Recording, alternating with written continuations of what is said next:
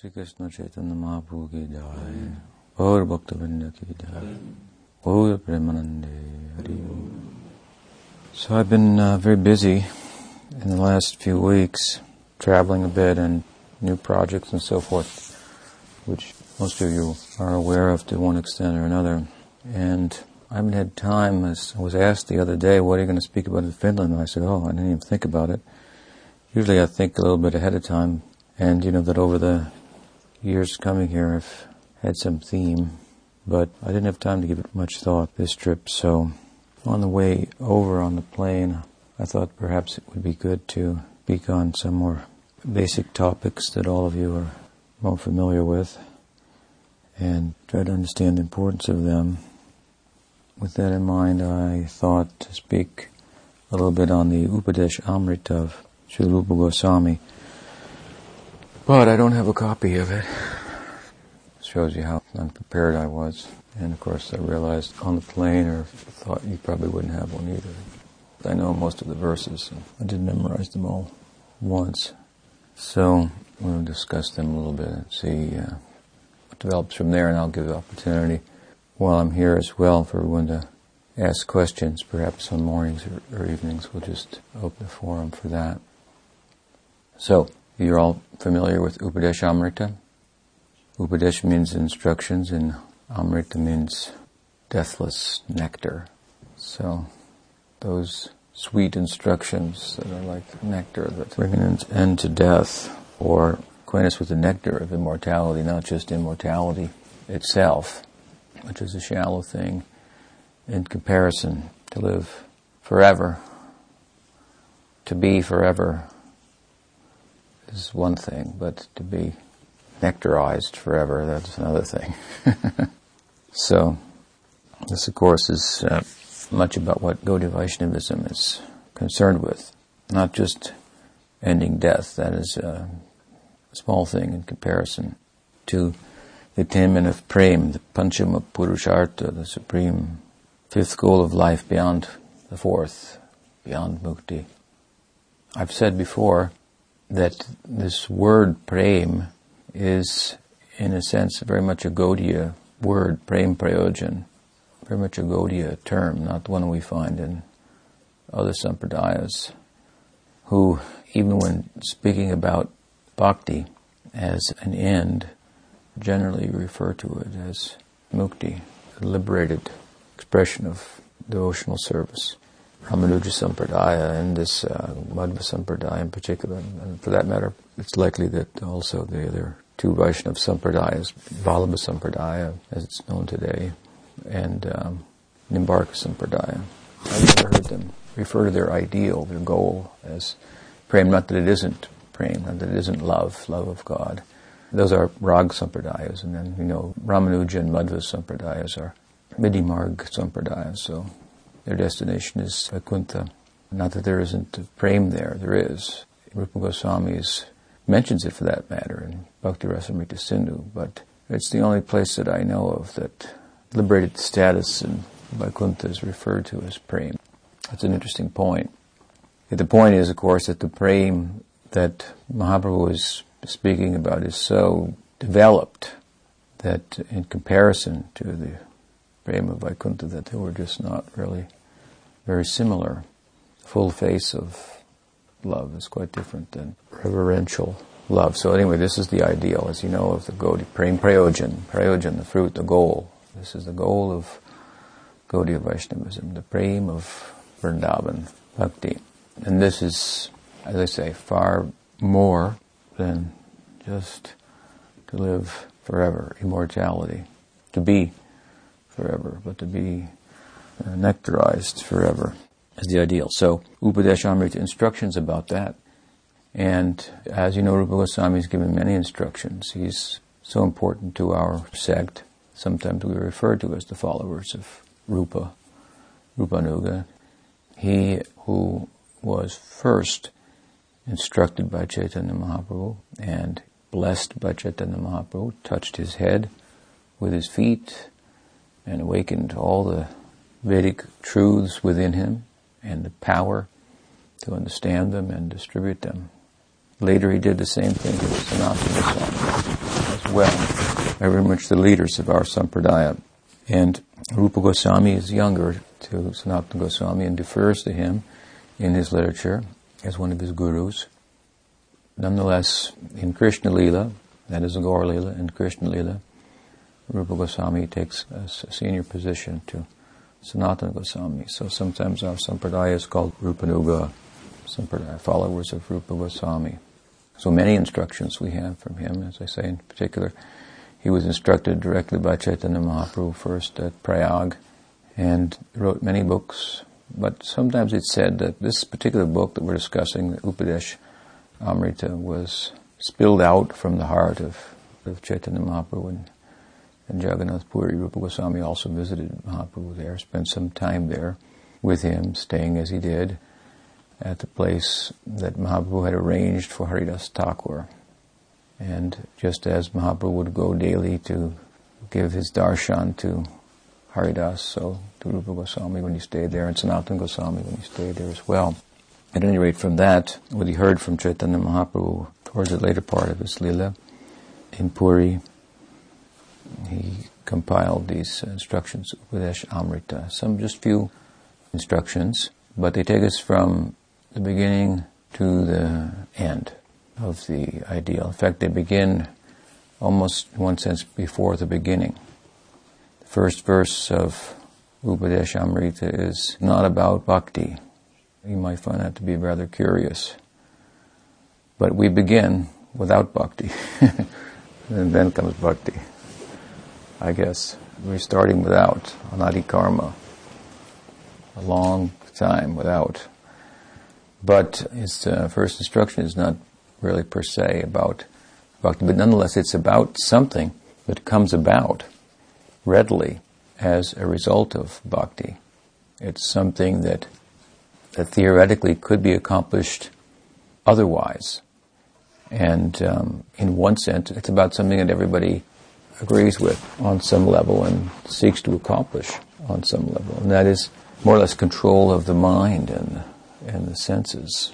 Even the wildest people agree that within their own circles, for example, that the senses have to be controlled, the mind has to be controlled, and so forth. Just like I've said before, even thieves have a code of honor amongst themselves. They want to divide the loot evenly, honestly, after having robbed from the bank. So, because the verse is about controlling the mind and the senses, which is something, as I say, that everyone readily agrees in human society should be done to one extent or another, and certainly other spiritual paths agree upon and strive to attain and so forth. It's not per se about bhakti. Nonetheless, without accomplishing that, one's bhakti will never become mature. So the verse goes something like this. Vacho vegam, manasa krodha vegam, jibha vegam, udara pasta vegam. Etan vegan yo visaheta dhira, sarvam apimam pratibim sasishyat. Rupa Goswami mentions six urges.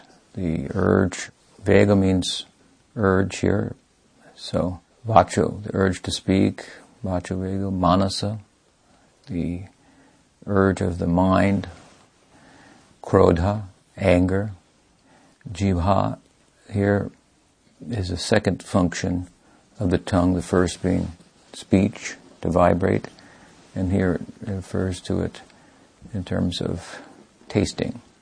And udarapastavegan, the um, urge of the stomach and the uh, genital. And these things, he says, a sober person, dhira, who is able to bring these under his control, visaheta dhira.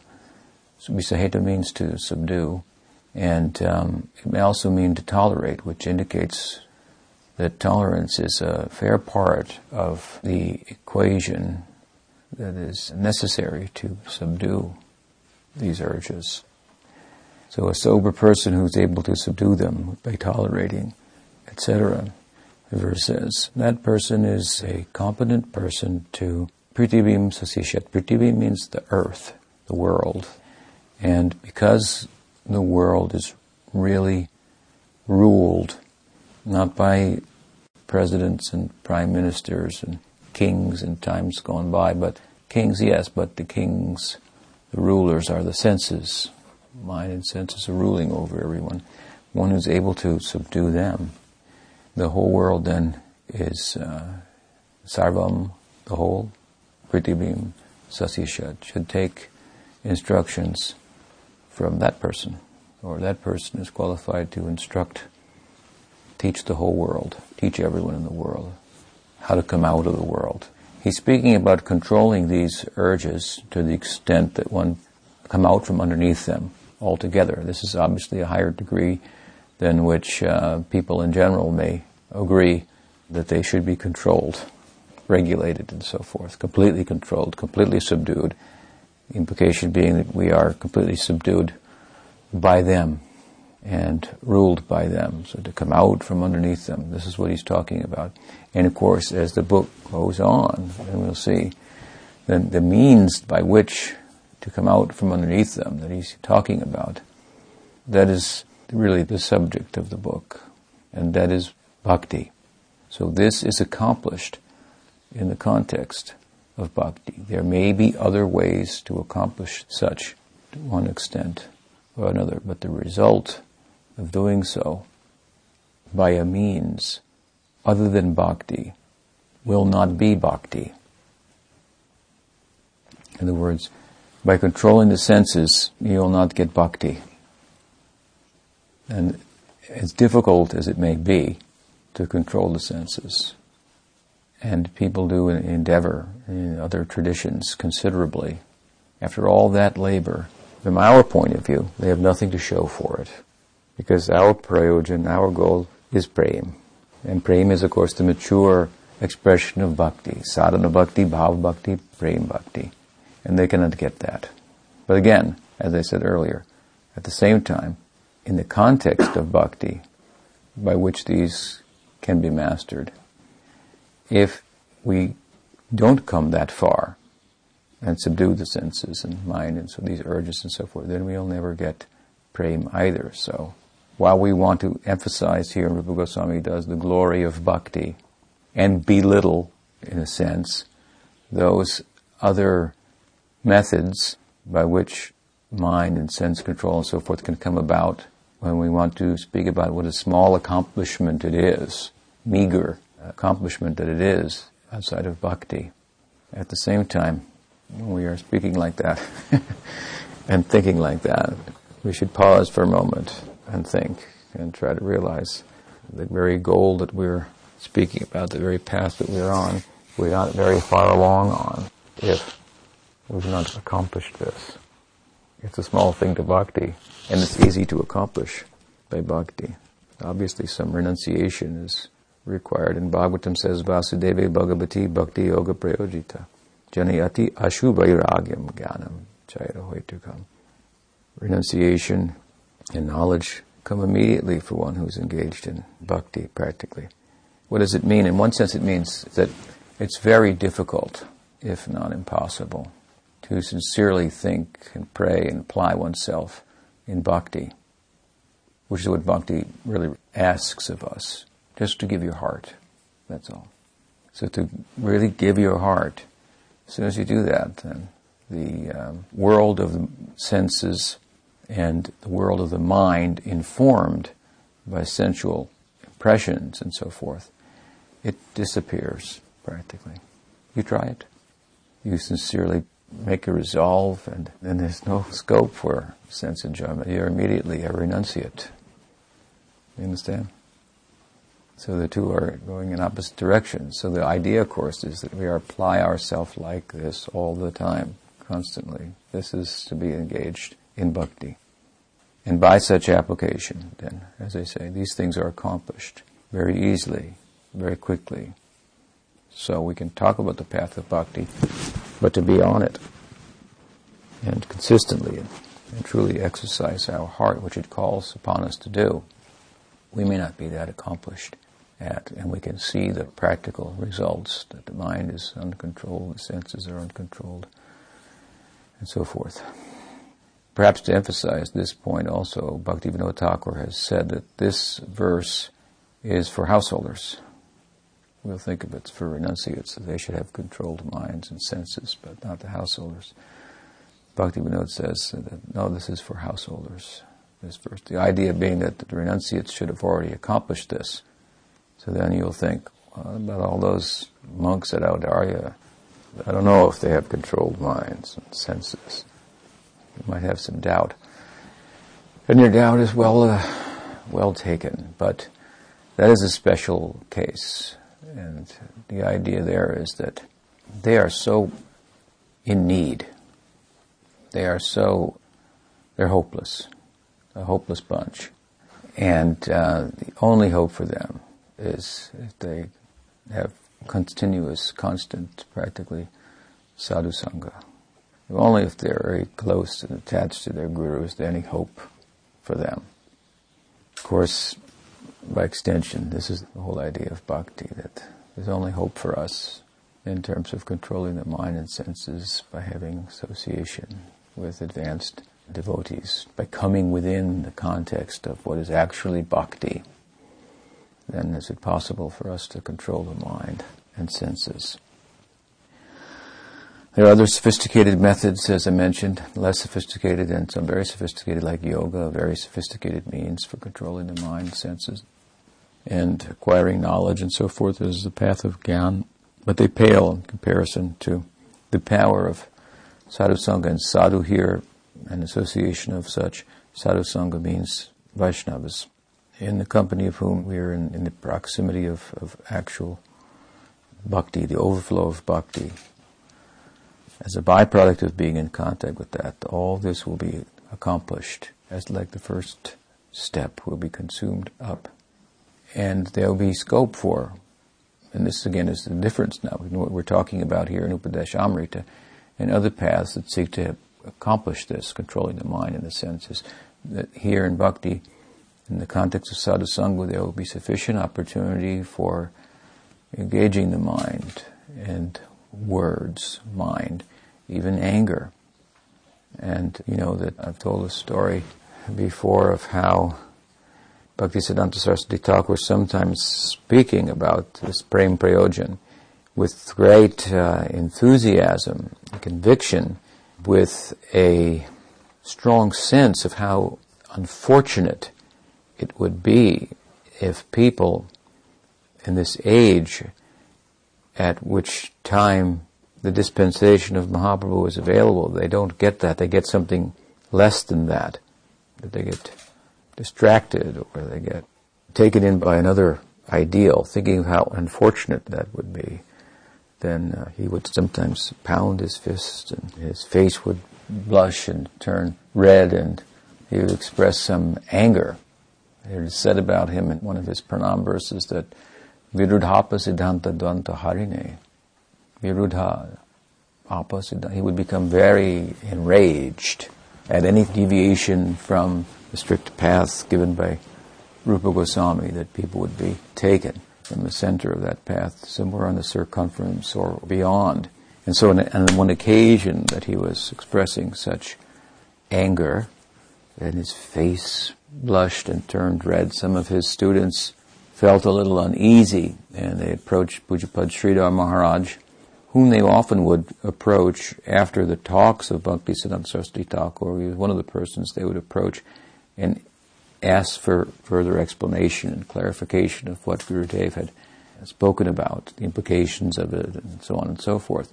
So on this occasion, expressing some concern that it's not good, Gurudev becoming a little angry.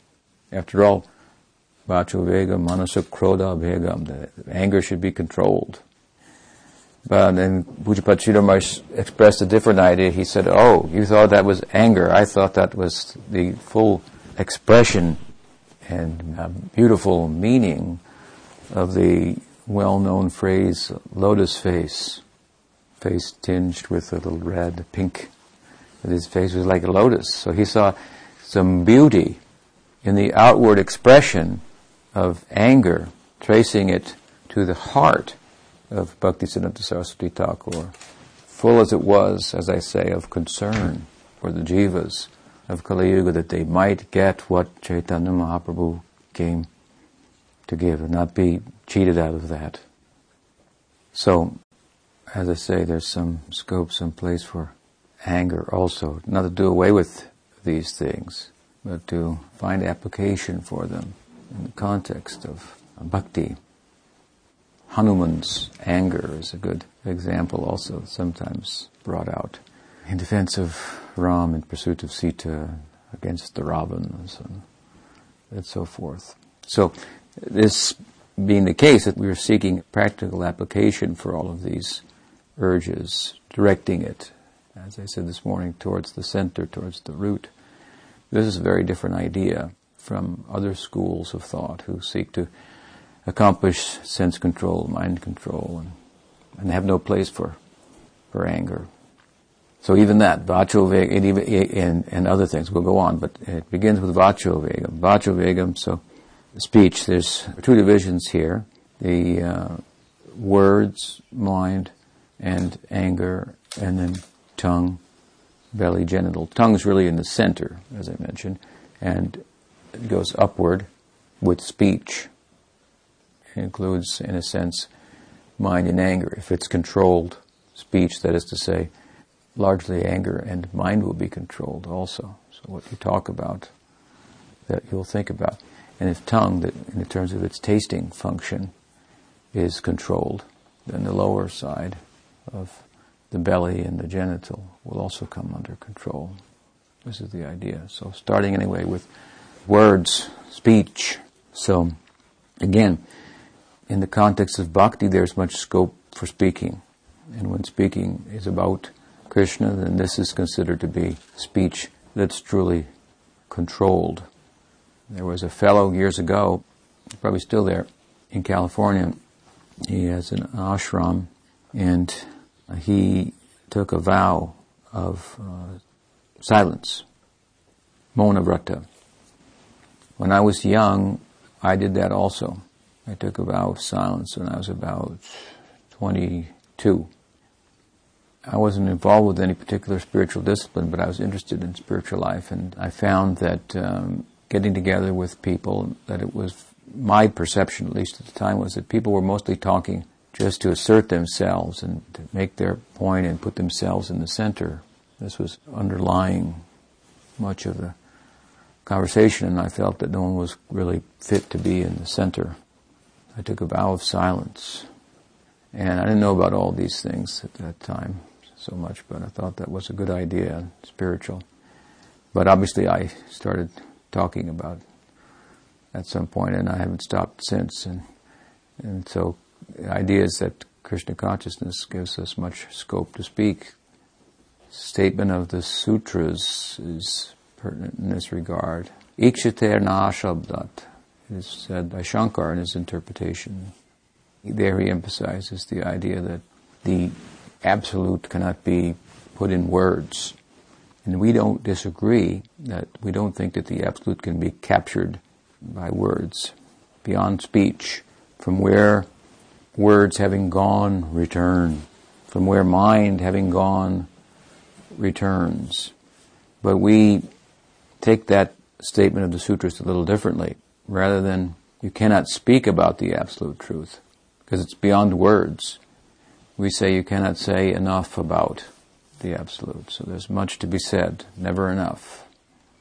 And therefore, the Vaishnavas should rightfully take their place at the pulpit behind the microphone, and appropriately as well, all the Advaitins should sit down silently. That is their philosophy.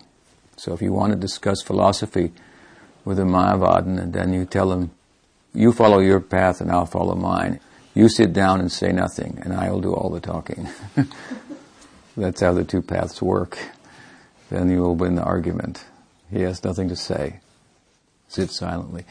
So we have so much to say. This fellow I was talking about had taken a Mauna Vrata and he used to keep a chalkboard and on it and then he would write bring me this or, or do this or do that, and so on. So this is not what we mean by controlling the speech. No, writing on a chalkboard is the same thing. By this time, his muscles for flexing his tongue for speaking had become atrophied, and so it wasn't even a possibility of talking anymore.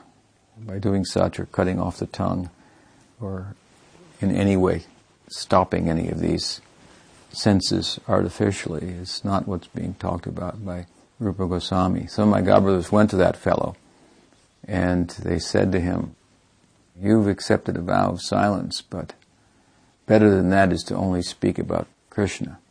They told him right to his face, and he said, You know, he wrote on the board, Is that what you do? He's a smart fellow. You understand? They said you should only talk about Krishna. So he wrote, Is that what you do? And then they blushed and they were embarrassed. They came and told me that they were defeated. I said, You should have said, No, that's not what we do, but that's what our Guru does. He only talks about Krishna, so therefore you should come to him. So again, like I said in the beginning, it's one thing to talk about these things in the height of bhakti and, and so on and so forth, another thing to do them. If we are busy applying ourselves, then we won't have much time to just challenge people, but our example will not just challenge people, but will encourage people. And this is the standard very much of Chaitanya Dev, that what he would teach by example, more so than by precept. Not that we don't have volumes and volumes of precept, but they're all about setting a good example and applying ourselves in such a way that our very being, the way we conduct ourselves, will be compelling and attractive to people. So example speaks louder than precept. How will we make people devotees? A fellow came to me once with a big idea in Vrindavan for making a big temple and was going to make so many devotees as a result of it, and this huge idea that he wanted to accomplish. And I looked at him and I thought, this guy's just dreaming about what he wants to do. Multi-billion dollar idea, and I didn't even think it was a good idea for that matter. But he was asking my opinion. I said, I don't have such big ideas. He wanted to build this big temple. I said, my idea is much smaller. I'm trying to build a temple in my heart. And so he was embarrassed by that. He realized that's a hard thing. Even if he could get all the money and stone and marble and whatever, make a big temple, he wanted to make like a Disneyland or something, and Krishna Disneyland or something like that in Vrindavan. You could do all of that, probably busy work, and still have not changed your heart. It's possible. So it's easy to deceive ourselves. Therefore, Verses like this of Rupa Goswami in the basic teachings are important for us to focus on. We don't want by an intellectual sleight of hand that we think we've jumped ahead because we've got a lot of information that makes things like controlling the mind and senses be boring and uninteresting topics. If we actually do control our mind and senses in the context of bhakti, our life will not be boring at all. So we will become very exciting. We'll have real access to the inner landscape. We won't be only just bhaktas on the outside. As Bhaktivinoda Thakur said, dressed with Sika and Kuntimala and Tilak, he is just a Kali Chela. A Chela, disciple of Kali Yuga only. So, conquering speech. And so, how we do that? Yes, so there's much to talk about in Krishna consciousness. Application of words and writing it includes, as I say. So words and what you speak about, what you write about, that will have much to do with what you think about. To control the mind is busy with so many things, and this brings us to the prominent emphasis as well of Bhaktisiddhanta Saraswati Thakur. Rag Bhakti, our interest, is very much about the mind manasa, manasi seva, to smaranam, remembrance of the Lord, dhyan, meditation upon the Lord's pastimes. You know that in Braj Bhakti, practically speaking, Krishna never sleeps.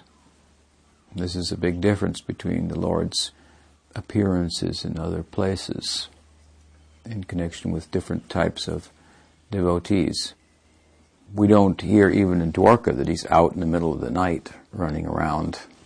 He's in the palace with his queens and and so forth. What to speak of in uh, Vaikuntha or Brahmalok and other such places, practically, especially in relation to this world, the Jagat Ishwar, the Paramatma feature of Sri Krishna. He's practically sleeping at least half the time. Indeed, the world is said to be his dream. So, whether he wakes up at all. Yoga Nidra, yoga of sleeping. So the idea is that um, in Vrindavan he's practically never sleeping. So he's very accessible there. the devotees have kept him awake all night long and active by the force and nature of their love. They haven't allowed him to go to sleep, so the other types of worship, practically putting him to sleep, he's bored by that. Oh yes, oh, swaha.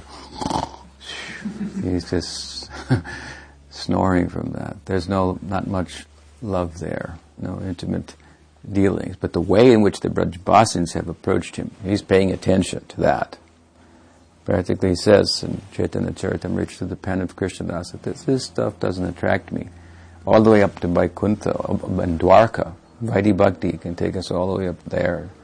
And he says, it's kind of boring to me. It doesn't attract my interest. And so the practical expression of that lack of interest, even in the context of those leelas, the Shrishti Leela, the Dwarka Leela and so forth, is, like I'm saying, to one extent, he's, part of the time at least, he's asleep. In Braj, he's never asleep. Practically never asleep. Up all night with the gopis and come home and just climb into bed as if he was asleep and maybe just doze for a moment before his friends are coming and waking him up and Mother Yashoda is coming and calling him. It's late, it's late. The cows have to be milked.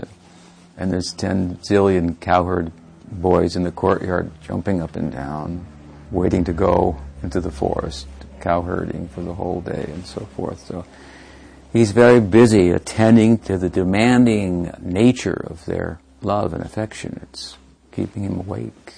And so this Leela that's going on continually, we refer to this as like the 24-7 Krishna. it's uh, Astakal, the day is divided into eight divisions and it covers all the hours of the 24 of the day. So this is again, this is the nectar of immortality. There's time here, passage of time within immortality. And so the devotees in their minds are preoccupied with this constant movement of the Lord throughout his lila. So this smarnam is very much central to this Raganuga Bhakti. But the emphasis of Bhaktisiddhanta Saraswati Thakur is very practical. He says that by controlling the speech through kirtan, that the mind will become under control. This is in a lower sense. If you control the speech, mind will come under control. You try it. What you talk about, then naturally you're going to think about it. You're going to think about that more, what comes out of your mouth, and then you're going to think about what comes out of other people's mouths. So when you speak about Krishna, then you really have to pay attention also. Now I'm speaking about Krishna, and others are listening like you spoke to the reporter, then you have to pay this morning, you have to pay attention, make sure you said it right and so forth. And you're paying attention to what you're saying. So, kirtana prabhave smarana svabhave. He said by kirtan, then this smarana will come about naturally. And this, of course, is some emphasis of his, oh, in relation to those who, without sufficiently cleansing the heart through kirtanam, which is the first accomplishment from kirtan that Mahaprabhu speaks of, cheto darpana marjanam. Seek to engage the mind in lila smarnam. He, he kind of responds to this. He felt that this is rather artificial. I've said before that yes, it's true that Krishna's leelas are non-different from Krishna, and Krishna's name is non-different from Krishna. So why not then just think about Krishna's pastimes? non-different from Krishna. We say just chant. So why not just think, why make any division here? Because there's a reason. Why is that? Because although we hear that the pastimes of Krishna are non-different from Krishna, the name of Krishna is non-different from Krishna. What else do we hear? We hear about the name, but not about the lila. That that name is more generous than Krishna, nonetheless. Do you follow? The name is non-different from Krishna, but still there's a difference between the name and the named. And the difference is that the name is more generously disposed And by giving himself the name as he does, then the implication is that he's potentially captured by those who get his name. Like they say, did you get his name? The idea is if you got his name, then you've got him. You can trace him, you can find him out, and so forth. And nowadays, if they get your name, your number, like your social security number, then they can take your identity. They can become one with you. So, this is part of our ideal to become one with Krishna and different. To realize our oneness with Krishna, make unity with Him for the sake then of differentiated expression of love that is the lila constitutes. So there is special power in his name, and by the name, by taking the name, by speaking about the name, and the philosophy that underlies, the theology that underlies the Nam Dharma given by Chaitanya Mahaprabhu. This is all a form of kirtan. Then you will capture him, and in the name is the rupa, and in the name is the lila, the form, the pastime, the guna, the qualities, and so forth. So kirtana prabhav, prabhave smarana swabhave, the absorption of the mind that we want in Rag Bhakti, that it's very much about, will be accomplished by kirtan. In terms of trying to control the mind, we shall start by trying to control speech. Vachu Vegam, Manasa, and uh, mind. Krodha Vegam, and anger. And then this is what we will become like Bhaktisiddhanta Saraswati Thakur, angry with, displeased with. And there's one thing to lose one's temper and another thing to use one's temper. This is our idea, how to use the temper. And in general, as I said earlier, most people in spiritual traditions will think there's no place for this. We're finding a place, what to speak of temper, for anger, for passion also. When we go to the other side, Jihva Vegam, Udaropastha Vegam. So controlling the tasting, and as I said earlier, this will have much to do with controlling the urge of the belly and the genital. And implication is there's application of these things also in bhakti. So, again, how user friendly it is. We are possessed of senses, mind and senses, and thus these urges and to control them is, seems to be a formidable task. They're always drawing on us, calling upon us. So if we can find a way to answer the call, so to speak, if we can center them in such that they're calling upon us as they do readily, constitutes the control that we're after, rather than trying to stop them in their tracks. It's like the train is going down the track at a certain speed and, you know, controlling the senses like trying to get in front of it and stop it. You'll just get run over. But if somehow you can capture the engineer, something like that is the idea. Change the course of the train. Let it go at full speed. Gopis' mind are going after Krishna, just like the example is given, just like our mind, like a young girl's mind will go after an attractive young man just run there. So their minds are going like, just running like that after Krishna. There's no real difference in a sense. The bhava comes and takes over the mind. Like fire takes over iron. It's still an iron rod that you stick in the fire, but now it's acting like fire. If you touch someone with it, they'll feel they were touched by fire, not by an iron rod. So this bhava comes, Rupa Goswami explains, Shuddha-sattva Visheshatma Prema Suryam Susamibha. It comes and it takes over the mind. Mind continues to function like it does now, but now it's consumed by bhava. We don't want just to stop the mind, no mind. Sometimes we talk about stopping it, but I mean in this way. Just a different object for it to be focused upon. And it's going to continue to function, and senses also. Gopis are trying to stop the mind, just like we are. trying to control the mind. we want their dilemma. They're trying not to think of Krishna because it's so painful for them to think of him, especially in his absence. And then the way he conducts himself sometimes is maddening. Maddening to them. So we find in some instances them praying to stop thinking about Krishna, and they can't. Mind is just gone like this. This is the idea. So, for tongue, anyway, then we have good application, tasting the uh, prasad offered to the Lord. Of course, the idea here is what? We offer palatable dishes to the Lord because we're offering them to Him, preparing them for Him.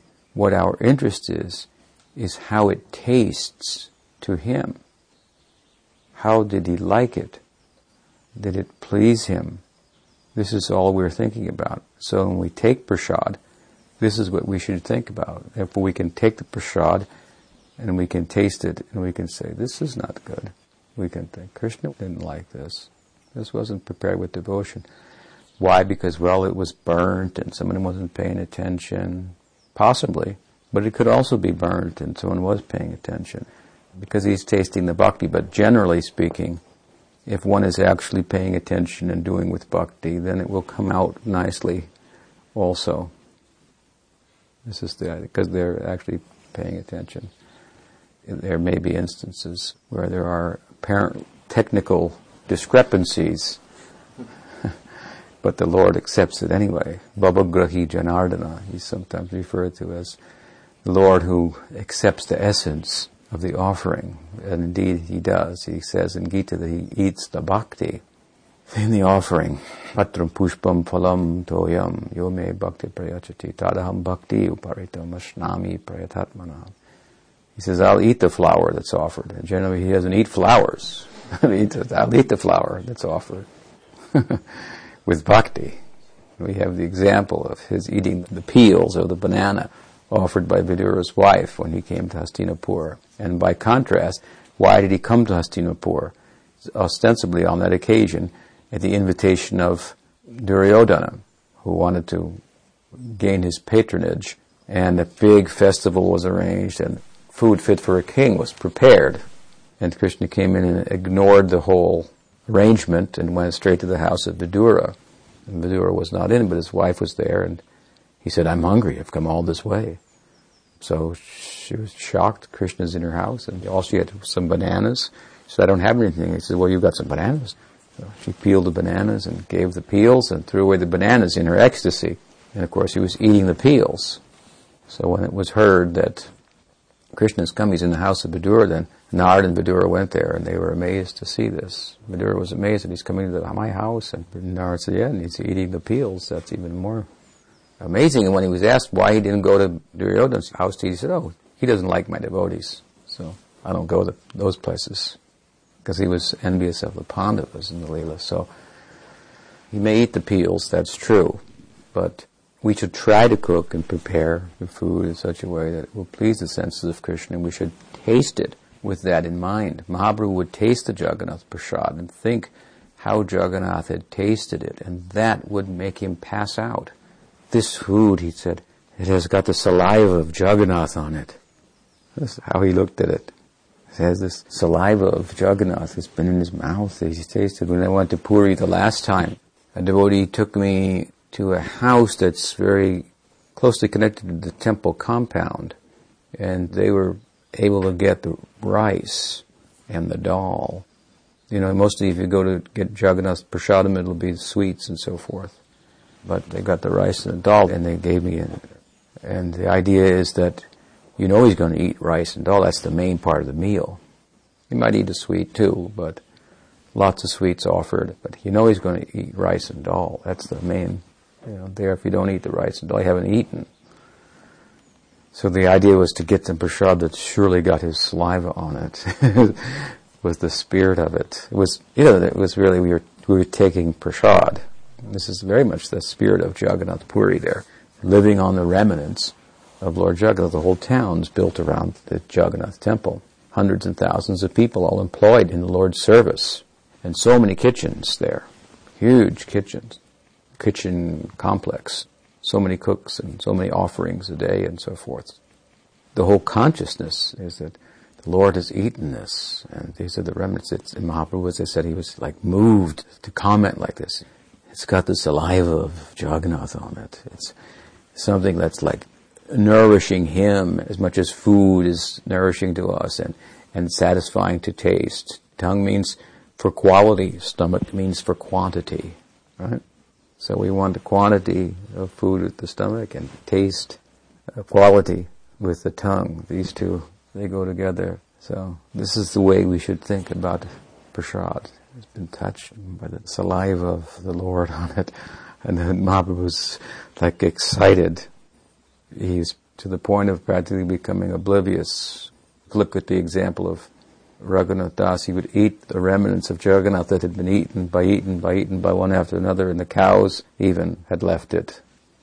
Then he was taking that. What kind of faith he had, Mahaprasad Govinde Nama Brahmani Vaishnave. What kind of faith he had in Mahaprasad.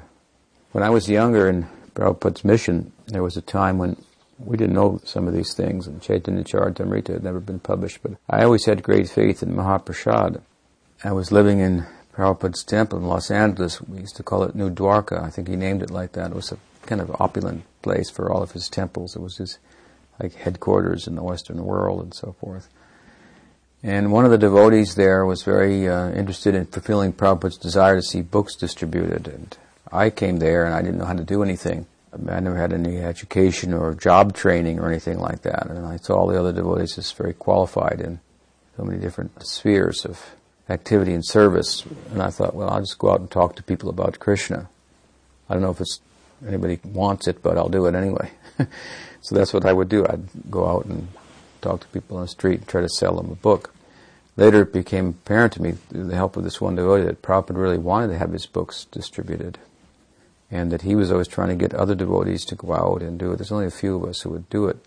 So anyway, with a view to inspire the devotees, he made this competition that whoever would distribute the most books in the week would get the Sunday feast plate of the deity, all the Mahaprasadam. We were all quite fond of Mahaprasadam, of course, in those days. So that person would win the plate. He posted it on the board. I thought, well, that's something worth, you know, worth going for. And so, anyway, I, the first week it was there, I won. I won the plate. And so I was a newer devotee, and it was and that inspired this competition. This fellow had a way for this like transcendental competition, and then um, he changed it. Some more devotees started to go out and sell books and so forth. And he changed it that whoever would win would win the plate for the whole week, lunch plate for the whole week. So then I started to win that. But my schedule that I got for myself was that I would go out all day long, so I didn't have time to come back and take the lunch meal. So I got the breakfast meal, and it was all these sweets, halva and burfi and sandesh and rasgulla and fruit and like this and kheer. And so it's a little transcendentally uh, intoxicating diet, but I would faithfully eat the whole plate. And then my schedule changed where I would go out and come back and then go out again. So then I would get the noon plate. But in either case, I would eat every bit of it. And I would think that I won this. You know, the Lord allowed me to win this and that I need this in order to go out and be amongst the people and so forth. It's, uh, you know, inoculating me from any contamination. So I would faithfully eat every bit. And then as time went on, I got purified more and more by that. I had faith in Mahaprasadam. And then I would think, here I am thinking that I'm, that by eating this I'll become purified and so forth. But this is prasadam, it's the Lord's remnants. He's generous. He's giving it to me. I should be generous. I should give it to others. That will be good for me. So then I used to take the plate and I would distribute it to everybody. And then I made it a practice of coming home just after everybody had taken prasad. Then I would get the plate. And then I would distribute it to everybody. And then I would go around. We used to eat outside. Wherever any prasad had spilled, I would go and collect that and pick it up and make sure that it was honored. People thought I was a little crazy. And I was, but actually, it's a true story. And this was uh, how the purifying effect of Mahaprasad. It's not about eating, in other words, uh, just gratifying the tongue and, and so forth. And even if we have a little motivation in that regard to win the plate and, and get all the sweets to ourselves or whatever, it will have a purifying effect. But it's not about eating. Chaturbidha Sri Bhagavat Prasada. Swadana Triptam Haribhakta Sangham. He's happy to see that others are tasting the prasad of the Lord, that they taste it just as he got it. So they may start to think about the prasad like this. So he's tasting. You're taking and thinking, hmm, how he tasted this, how he must have felt when he ate this or this, and so on. It's not about just satisfying the uh, voracious tongue. So, great power in this, then. And I got thinner and thinner as a result of that. You know, I lost weight by the faith in Mahaprasad. In other words, the quantity urge of the belly was also controlled, is the idea. And so, to control the tongue for tasting, and the belly, and the genital, then we have also place for that. And I know a fellow is a friend of mine, and um, he's been involved in Gaudiya Vaishnavism for a long time, but he seems to never be able to stick to one version of it or another. there are quite a few versions out there. And so of late, I guess he's gotten involved in this preoccupation with the idea that bhakti is a form of Vedanta that is very much wedded with humanity. When we put Gaudiya in front of Vedanta, we're interfacing our human experience with Vedanta. Vedanta kind of takes apart the whole human experience, which is basically emotions, the feelings that we have, and it kind of dissects them all, and there's nothing left there. What are those feelings? What is that personality? It's here today and gone tomorrow. And so when we look through this kind of scientific, if you will, eyes of Vedanta, the whole world just kind of melts and there's nothing to do. There's no impetus to interact with sense objects and we see it for what it is and so forth. But then when we put the Gaudiya in front of that, it comes around again, full circle, and then there's meaning in human life to the extent that Krishna is appearing like human in human society to express himself. And then, as I say, as we're talking about, there's expression of the senses and place for thinking and so forth. And so, as we're discussing, we have the urge to eat, so and then eat, and it's part of bhakti and Vedanta.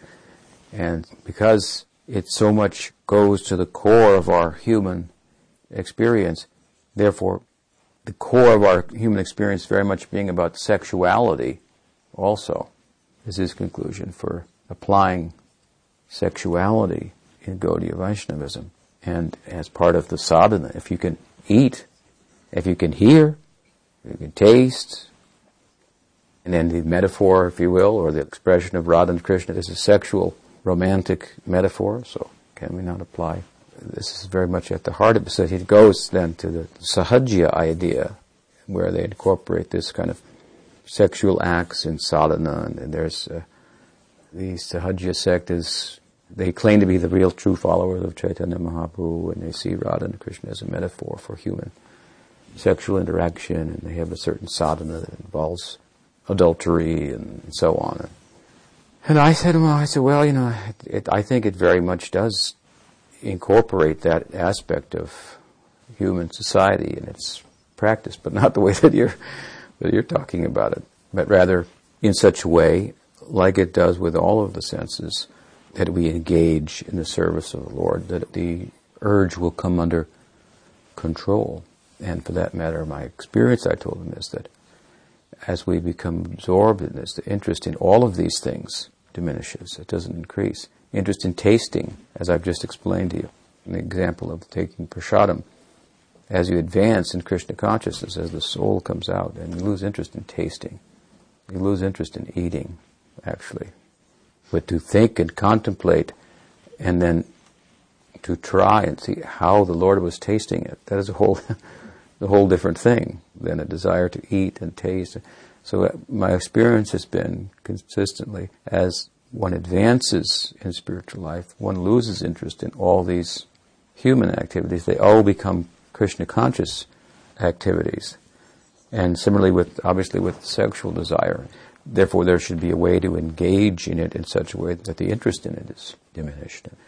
And so we have some scope for that, of course, in married life. And he was bringing up the fact that there's a lot of sexual repression in different sects of Gaudiya Vaishnavism. So it's very artificial. and it comes out in other ways and so forth. So there must be a way to really let loose and so to speak, and yes, and use this as part of sadhana was his creative kind of idea. Of course, I'm you know very much in disagreement with his ideas along these lines and so forth. So I was explaining to him as I say, that I think that there is a place for that, but it's such that it causes it to diminish. And I explained to him that I'm careful in my group to try to engage the devotees in a way that the effect of sexual repression, artificial repression, will not come about. And so I encourage them to follow a, a uh, moral standard that makes sense in terms of the times in which they live, which are complicated in today's world. They're complicated. I mean, we don't, for example, make sure that all the girls are married at six years old or something like that. That's not the world that we live in. And uh, there will be problems if we try to do something like that. To try to just take that and other remnants of a time gone by and apply that will perhaps result in the kind of repression and so forth that uh, he was pointing out, which is obvious and not desirable. So every culture has its own way of figuring things out. I mean, it's true in Western society also that parents want their children to have a uh, lasting marriage and wholesome and they want that, but there are different ways of accomplishing it other than, like I say, making sure the girls get married at six and the boys are married at eight or ten or whatever it is, or twelve or something like that. And granted, it usually requires some experimentation and so forth, but you may end by allowing that, which is part of the culture, then you may accomplish the goal more readily than by trying to take the exactly some ancient method and apply it today. After all, one of the big Gaudiya Vaishnavas groups has the largest divorce rate, bigger than at least the American public, which has a pretty good rate of divorce too. I guess maybe 50%. ISKCON's about 80%. So, so at any rate, there's a place for this also. The attraction that brings the two together, there's a place for expressing that, but in the context of staying together in a monogamous sense, where there's going to have to be compromise or sacrifice on the part of each person, and considerable for that matter. You know, she wants to do it like this, he wants to do it like that, and they have to compromise. If they learn from, rather than do that begrudgingly, they learn from that that this this is giving me a chance to grow and see the other person's perspective and stop being selfish and so forth. This is the idea. So there's a, and again, there's no place for this in Gyan Marg. And according to Krishna, whose other name is Yogeshwar, there's no place for it in yoga as a discipline, which he describes in the Gita also in the seventh chapter, or excuse me, in the sixth chapter. So, in this way, these urges, as Rupa Goswami describes them, so which are part of the, the human experience, they have expression in the context of bhakti. So the idea is not to, as much as to control the senses, as to be engaged in bhakti. And central to that, the birth of that, and the fostering of that in a healthy way is all sadhu sangha. So keeping that company, then all these kind of engagements come about for our senses. And the idea is that sense control is immediately accomplished. Vasudeva Bhagavati Bhakti Yoga Prayojita Janayati Ashu Vairagyam Jnanam Chayarahoitakam.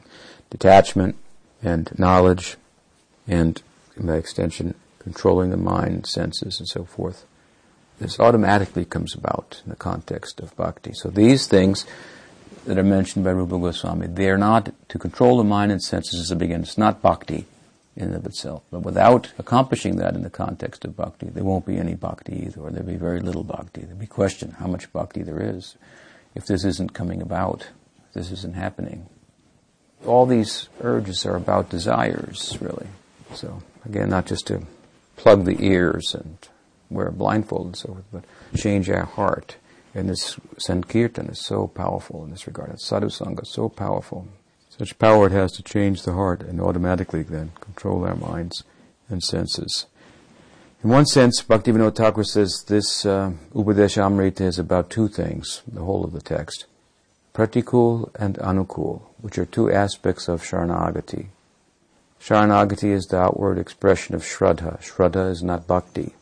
But it's what makes us eligible for bhakti. It's not bhakti in one sense. that It's not something you do, shraddha, but it expresses itself in a sixfold way that we call sharanagati. And two aspects of this are pratikul, anukul. Pratikul means foregoing things that are not favorable to bhakti. And anukul means accepting things that are favorable to bhakti. So in this relation to this text, we find pratikul, foregoing these urges. Of course, the way we do it is by accepting things that are that are favorable. So the book in the vision of Bhakti Vinod Thakur is very much about this aspect of Sharanagati, which is, as I've said, Sridhar Maharaj used to say, the stage on which the drama of bhakti is performed. So more about that as we continue. Any question? Yes. Guru Maharaj, in a sense, it would seem that krodha is, or anger is a function of the mind. So I'm curious why Rupa Goswami has singled out particularly anger instead of, for example, fear or fear, something like that. Maybe because uh, one of the main functions of krodha is a result of these urges not being satisfied. When they're not being satisfied, then we become angry. So that stands directly related to all these things. Another question? Say about speaking about Krishna, but in our lives, as we are uh, householders, most of the time we did not meet people who are interested in speaking about Krishna. And what about this? How to engage in speaking about Krishna? Well, one answer to that is that householders' life is mostly about their home and everything that they do is in relation to that. So they have their wives, their husbands, their children, and that's like the center. That's what's most important to them. Everything's revolving around that. You're only at work because it's going to serve to facilitate your family life and so forth. And so that's the main place. You reach out from there you know, here and there and interact with other people to foster family life and some extension of that in forms of close friends. So everybody has a small circle. And the reason that the circle is small is because the closer the circle is, is the more you're on the same page and you have similar interests. So you're going to spend the greater balance of your time with the people whom you have something in common with. Even though you may be at work for eight hours in a day, the extent to which you interact with the people there and feel free and to express yourself and so forth is going to be less than that with your circle of friends that you spend your spare time and your fun. Maybe there's somebody from work who you get along with, and so then they become part of your circle. So, even for a monastic, he or she has to interact with people certainly to accomplish things. And it's not that everybody we meet, we preach to them and so forth. We have to go to the bank and we have to go to the grocery store and do so many ordinary activities. Of course, we're doing them for Krishna, but anyway, we have to do them. We have to interact with people. We can't talk with them about Krishna very readily. So it's not that much different for a householder. And the point being here that in that small circle, there, there is so much opportunity. But we should see how we don't use that opportunity with my wife, with my close friends, and our friends. You know, look at how many devotees there are from Poland. So, of course, you live in different cities and so forth, I suppose. But the idea is to grow that so that you have a group with whom you really live to spend time with, to do the things that you're really interested in, you really like to do.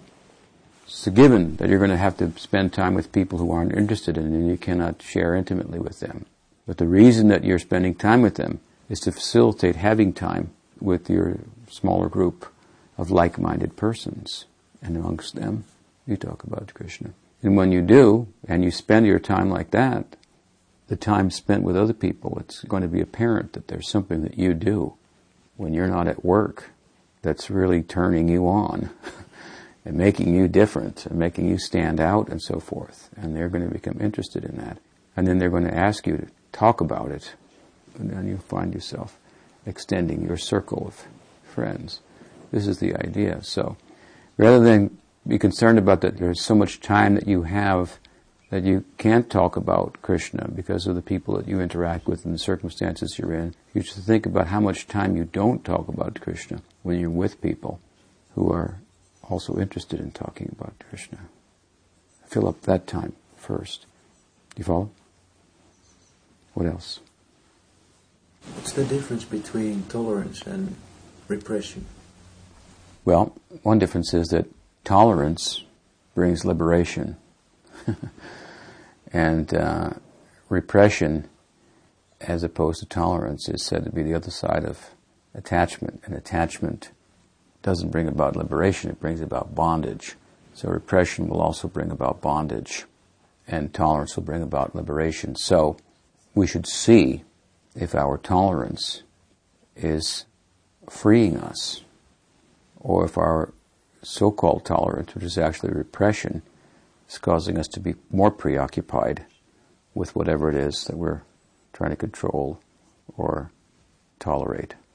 For example, if you're living at the monastery and you're like constantly thinking about, I could be doing this or I could be doing that, I could be making money here, I could be touring in a band and be, you know, it would be so cool. And, and then you think, well, I'm at the monastery, I shouldn't be thinking, I don't want to do that. But it's just like, it's constantly, you know, your, your japa, your, that's what you're thinking about. And you're really somewhere else.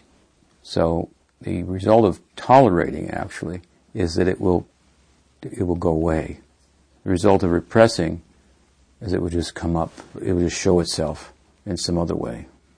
So it, it doesn't go away. It's like moving it from one pocket to the next or something like that. So, of course, it'll take some time for it to go away by tolerating. We should find that if we're able to tolerate it, there'll be periods where we're not preoccupied and it's not being taken away, and it doesn't take us away from, you know, that you're not happy in your engagement and so forth. So you have to find the art, and you know, on different levels, obviously, of this. And, and as I said before, you have to, uh, how do I express it? Um, you have to give the mind, the senses, a little room. You have to work with the mind rather than against the mind. So just working against the mind will certainly result in some kind of oppression. Working with the mind, that's the art of yoga. Yukta hara viharasya, yukta, what is it? It's going to need some room to express itself. Some, it's been moving in a certain direction for so long. You can't just turn it around. So we do it. It's been thinking about what to eat. So eat something nice. So we, we have nice things to eat. But still, beyond the actual activities of bhakti that we can engage our mind and senses in. You have to give the mind and senses some recreation too, within limits. Like Prabhupada sometimes say, Can you tell a joke? and disciples, these guys are crazy, half of them, they think, Is he testing me? No, he actually wants to just relax for a minute and hear a joke. Do you know any jokes from your culture? I know some. And he, I was reading this book I mentioned on the blog that this fellow had written, and he got on probably got on the plane once with his servant, and there was some classical Indian music playing. And Prabhupada said, "Do you like this music?" And he says, and I thought, Prabhupada's testing me. It's not chanting. Do I like this music? And this is neurotic. We don't want that. And he said, Well, I don't know, Prabhupada. And Prabhupada said, Very nice music. I like this very much. so this book is just full of stuff like that, where he's just like neurotic, and Prabhupada's just trying to be himself, and he doesn't even quite figure it out in the book. But that's what's after all these years. It's the stories of one of Prabhupada's servants about being with Prabhupada, and this whole backdrop that has been put forward by others of Aishwarya about Prabhupada. Every cough is like divine. Every silence, every pause, every every word, and so forth, and it's very artificial the way they've tried to make him to be a godly figure, taking away the charm and the humanness of him and so forth. Anyway, yes, even in the context of this book where much of his humanness and sweetness comes out, the fellow's comments on it are all very like, like that. They're kind of neurotic. So anyway, point being that Prabhupada had given a good example. He would do things like that. And that's like working with the mind a little bit. So it's an art to tolerate and not repress. It's art of yoga. But the difference basically between the two is that tolerance is liberating and repression is uh, binding. What else? Another question? All right, so We'll stop there. Sri Rupa Goswami Prabhupada ki jai. Bhakti Vedanta Swami Prabhupada ki jai. Bhakti Rakshak Sri Dev Goswami Maharaj ki jai.